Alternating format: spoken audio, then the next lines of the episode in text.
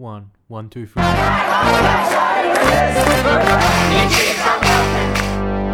Hello and welcome to the People Powered Green Left podcast, where we give a voice to the 99% and not the big corporations. If you think this project is important, please consider becoming a supporter today. Now, on to our latest episode. Today I'm speaking to Dr. Ayesha Jehangir, who is a writer and academic currently based in Australia. Dr. Jehangir specializes in peace journalism and digital war, online extremism, and justice. She has also worked as a journalist in Afghanistan and Pakistan, and she's currently writing a book about Afghan refugees and media discourses of war and conflict, which was also the topic of her PhD thesis. International media coverage has long presented Afghan women as victims of the Taliban who have to be saved but the images that we are seeing of the women's protests that have continued to take place in Afghanistan after the US and its allies evacuated seem to tell us a different story. As someone who has studied Afghan women and media and who has worked as a journalist in Afghanistan, what do you have to say about this? Uh, first of all, thank you, uh, Peter, for having me on the podcast. I would like to uh, start with the acknowledgement of the country. Uh, I want to let you know that I am uh, connecting with you from the land of the Tharawal people, and I uh, want to pay my respects to the traditional owners, past, present, and emerging. And I also acknowledge that the sovereignty of this land was never ceded. Um, thank you for that question. it has been coming up um, over social media as well. Uh, and journalists have also been raising these concerns. But I want to first let you um, want to take you back in 2004 when uh, uh, and the new Afghan constitution that, of course, is now um, not um, um, um in in in um, you know function anymore in the government. so 27 under the constitution, 27 percent of the 250 seats in the House of the People were reserved for women.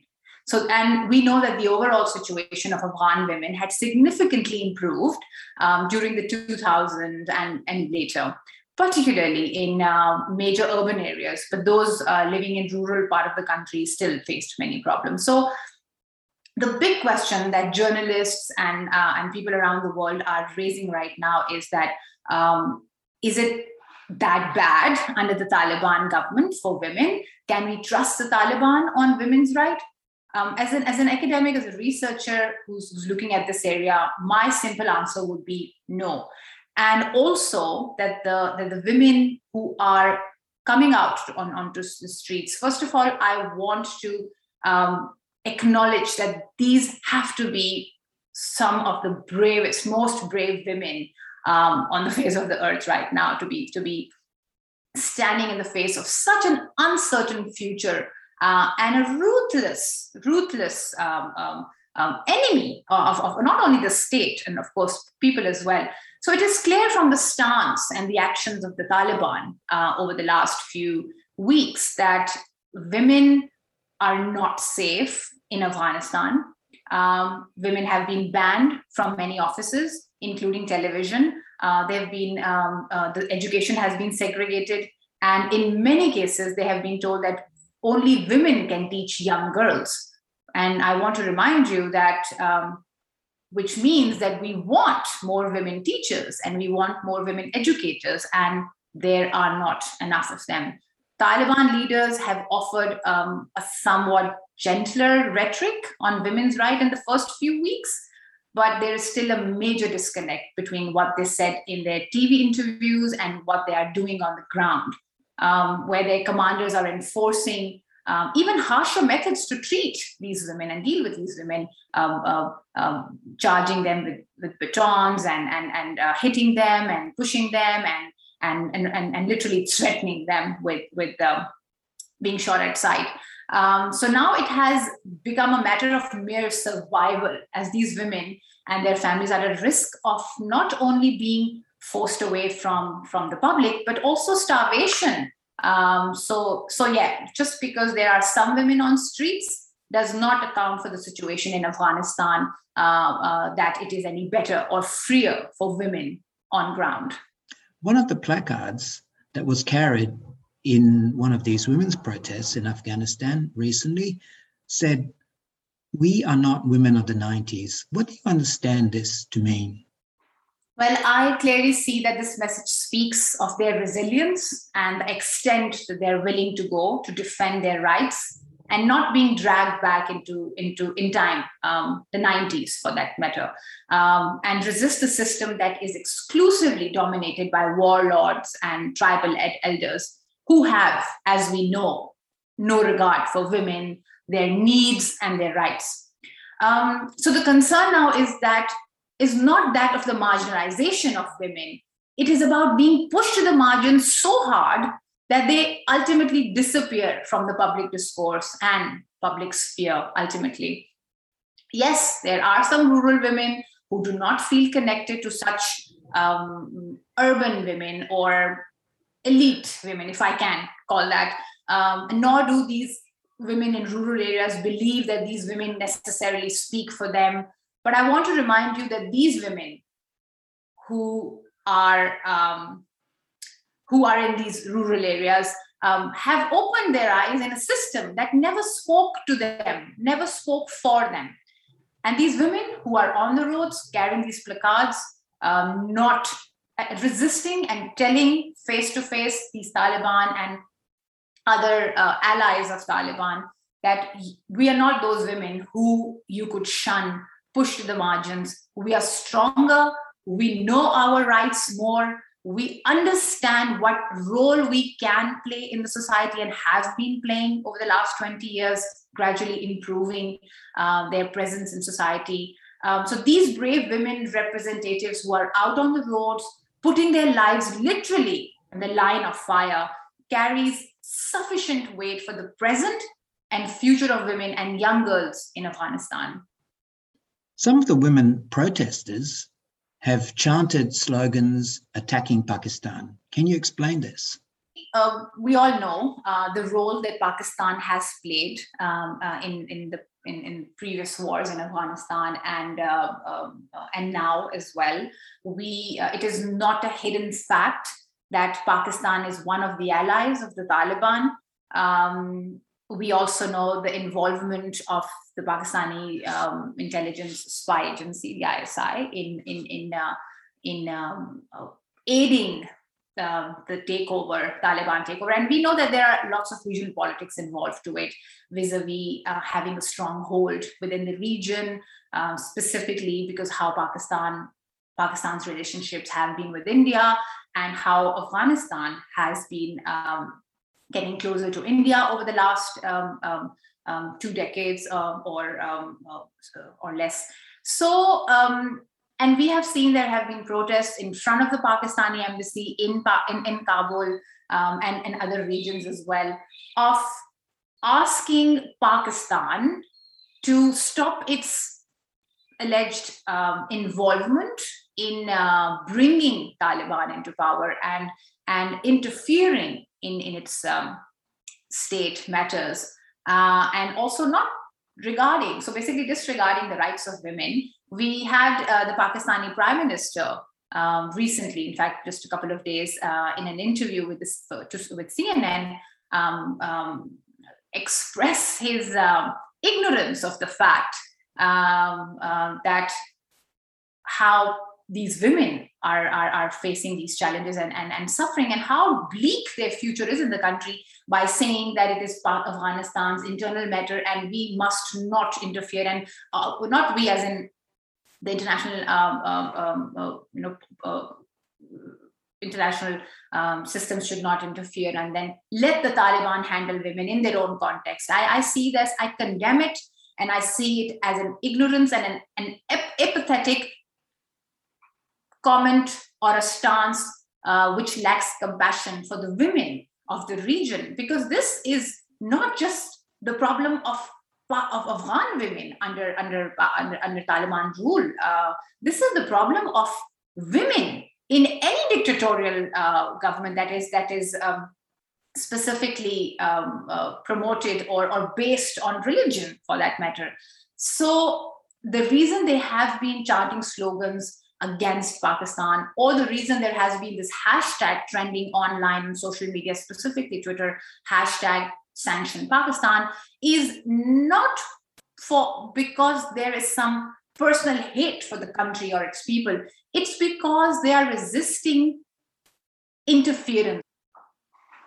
I, I personally find most of the comments uh, by the Pakistani Prime Minister Imran Khan problematic, um, um, in, um, um drenched in internalized patriarchy and misogyny, uh, and also the love for power. Um, um, and I'm sure that a lot of people uh, will, will will not like me for saying that. But as a researcher, I can only mention the facts. And and when I say this, I uh, I'm basing my opinion on uh, on re- on evidence. So um, we all know that his comments or his stance on how women should live and how women should become part of society are even in pakistan are quite problematic. We must not forget that recently um, he was engaging in um, uh, in, in rape apologia um, um victim blaming directly or indirectly. Um, the fact that uh, uh, uh, he he called he, he he had been given comments on how women should dress and um, i think that he and the likes of him look at this from a very narrow and a very petty angle uh, which is which is not inclusive of, uh, of, of of the rights of women not only because for the way that they want to dress up that is not the biggest problem of women in this region the biggest problem of, the, of, of, of uh, women in this region is inequality oppression domestic violence. Um, you name it they have it you know. In pakistan and in afghanistan and this region we've got starving widows. We have underage girls that are forced into marriage. We have high maternal death rates rape murder incest abductions wife beatings uh, marital rape self-immolation deprivation of education burning uh, of girls' schools, restricted mobility, and of course, our cherry on the top is forcing them uh, to wear the burqa or hide uh, their bodies um, uh, or, or, or, associating the honor, quote unquote, with, with women. So, yes, this, this, this the, these problems are on an inter, intersectional level um, and need a deeper analysis and self reflection into how we uh, look at these and deal with these problems. Since the US and its allies started leaving, uh, evacuating uh, from Afghanistan, um, there have been uh, many demonstrations uh, organized by members of the Afghan community in countries like Australia that have taken up the question of the rights of women in Afghanistan. Can you explain uh, the interaction between these refugee communities that have settled um, outside Afghanistan on uh, the, the movement for women's rights in Afghanistan today? Um, that's very interesting. Um, one of the research papers that I'm working on right now is um, assessing the ways and methods that Afghan um, um, uh, communities in Australia uh, from the Afghan diaspora, diaspora communities are using uh, and the strategies they're using to, um, uh, to, to stand up for the rights of people back in Afghanistan and, and specifically also uh, women as well through digital activism.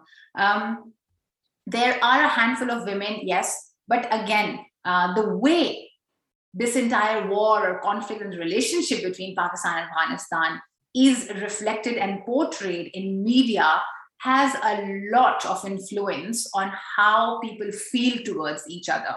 Um, I, as a Pakistani Pashtun woman uh, living in Australia, I am always welcomed into uh, these groups on social media. I have some of some of my very close friends are Afghans, um, Afghan uh, men and women who are either in Afghanistan right now or in other parts of the country um, or, or, the world. So coming back to your specific questions about how they, yes, they they are, but again, there are some restrictions again of they need to know, they need to, they want to do it, but they don't know how to do it. And the problem is also of accessing and getting in touch with people back in, in, in Afghanistan uh, because of their restrict, restricted mobility, um, and access to internet as well. Um, we saw that there have been uh, uh, Australia has uh, uh um, welcomed over 3,000 um, Afghan refugees um, and people with valid visas into Pakistan, uh, into Australia. But as, as, as part of the um, activist members and community here, I would really, really hope that Australia opens its heart and and, and, and welcomes more, more, more people from that. And, and the Afghan diaspora here are, are, are waiting and, and, and hoping that they could make some contribution into the lives of these people who have just been welcomed. Uh, for instance, um, offering foster care for Afghan um, children who have arrived uh, without their families. Uh, and for women who have arrived without um, support or um, uh, families. So um, it's just the start. Um, but yes, they, they, their spirits are high and the connection with their homeland is displayed at its best, um, specifically in the times of uh, crisis and conflict like this. One of the historical questions um, is the role that education reforms, reforms to include more women in education, um, particularly those who, that were introduced after the 1978 Saur Revolution in Afghanistan.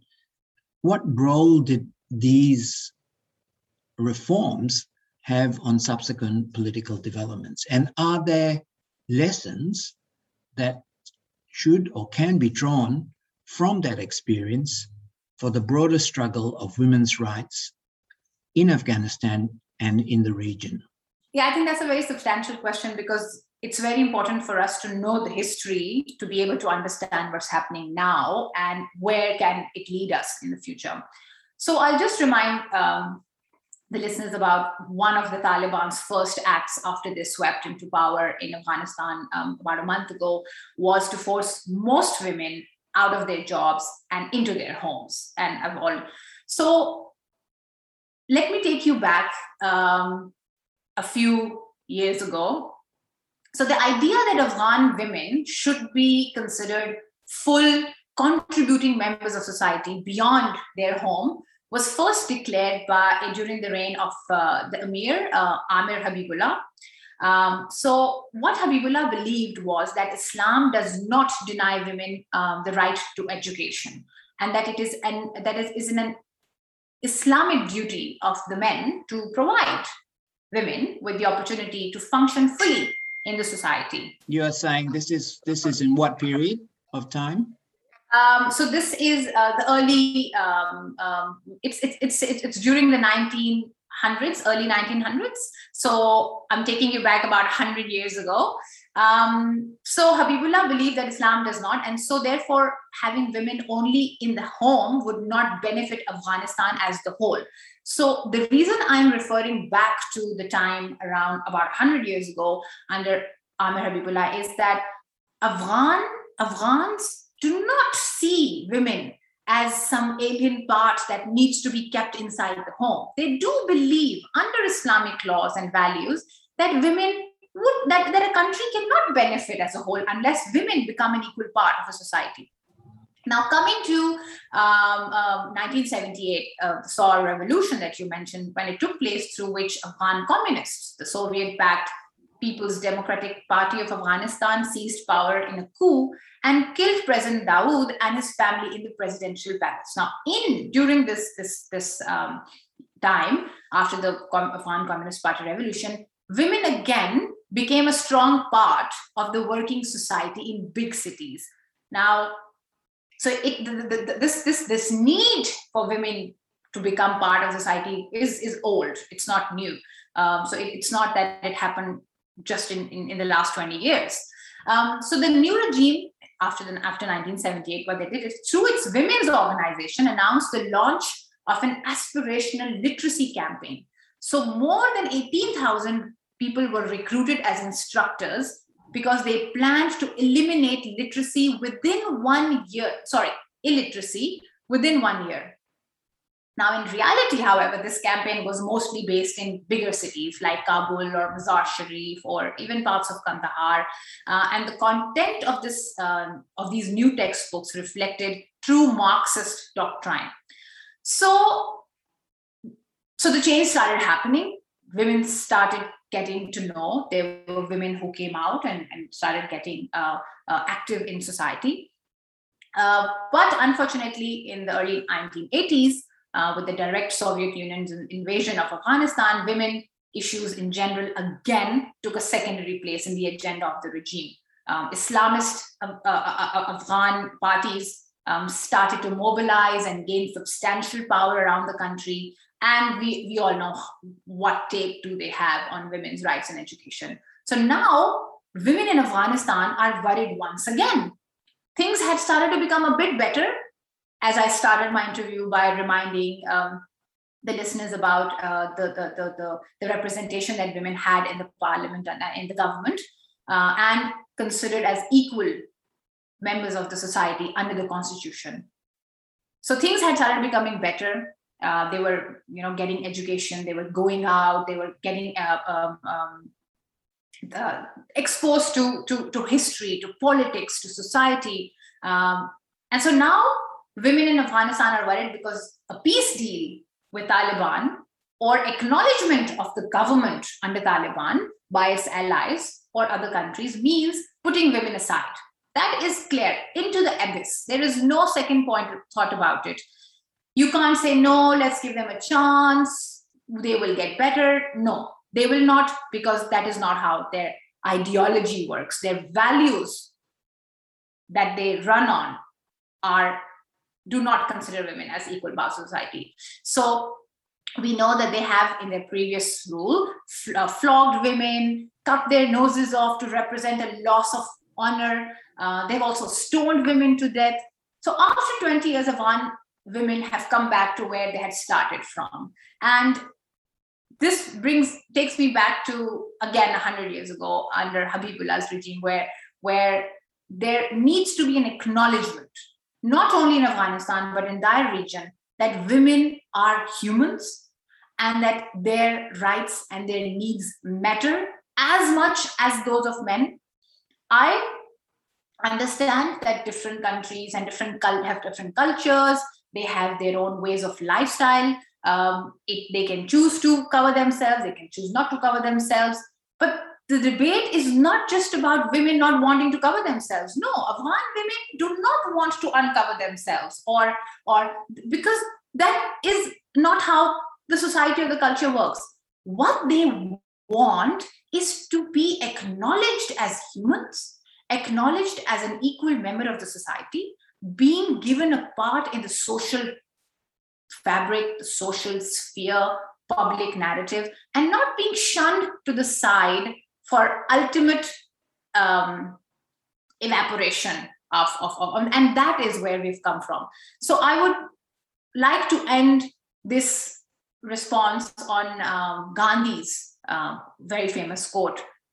And he says that your beliefs become your thoughts your thoughts become your words. Your words become your actions. Your actions become your habits. And your habits become your values. And ultimately your values become your destiny. So now is a question of values and of course habits and actions and words and thoughts. So it all starts from that little thought of considering empathy and considering understanding and tolerance and just acknowledging their existence the existence of women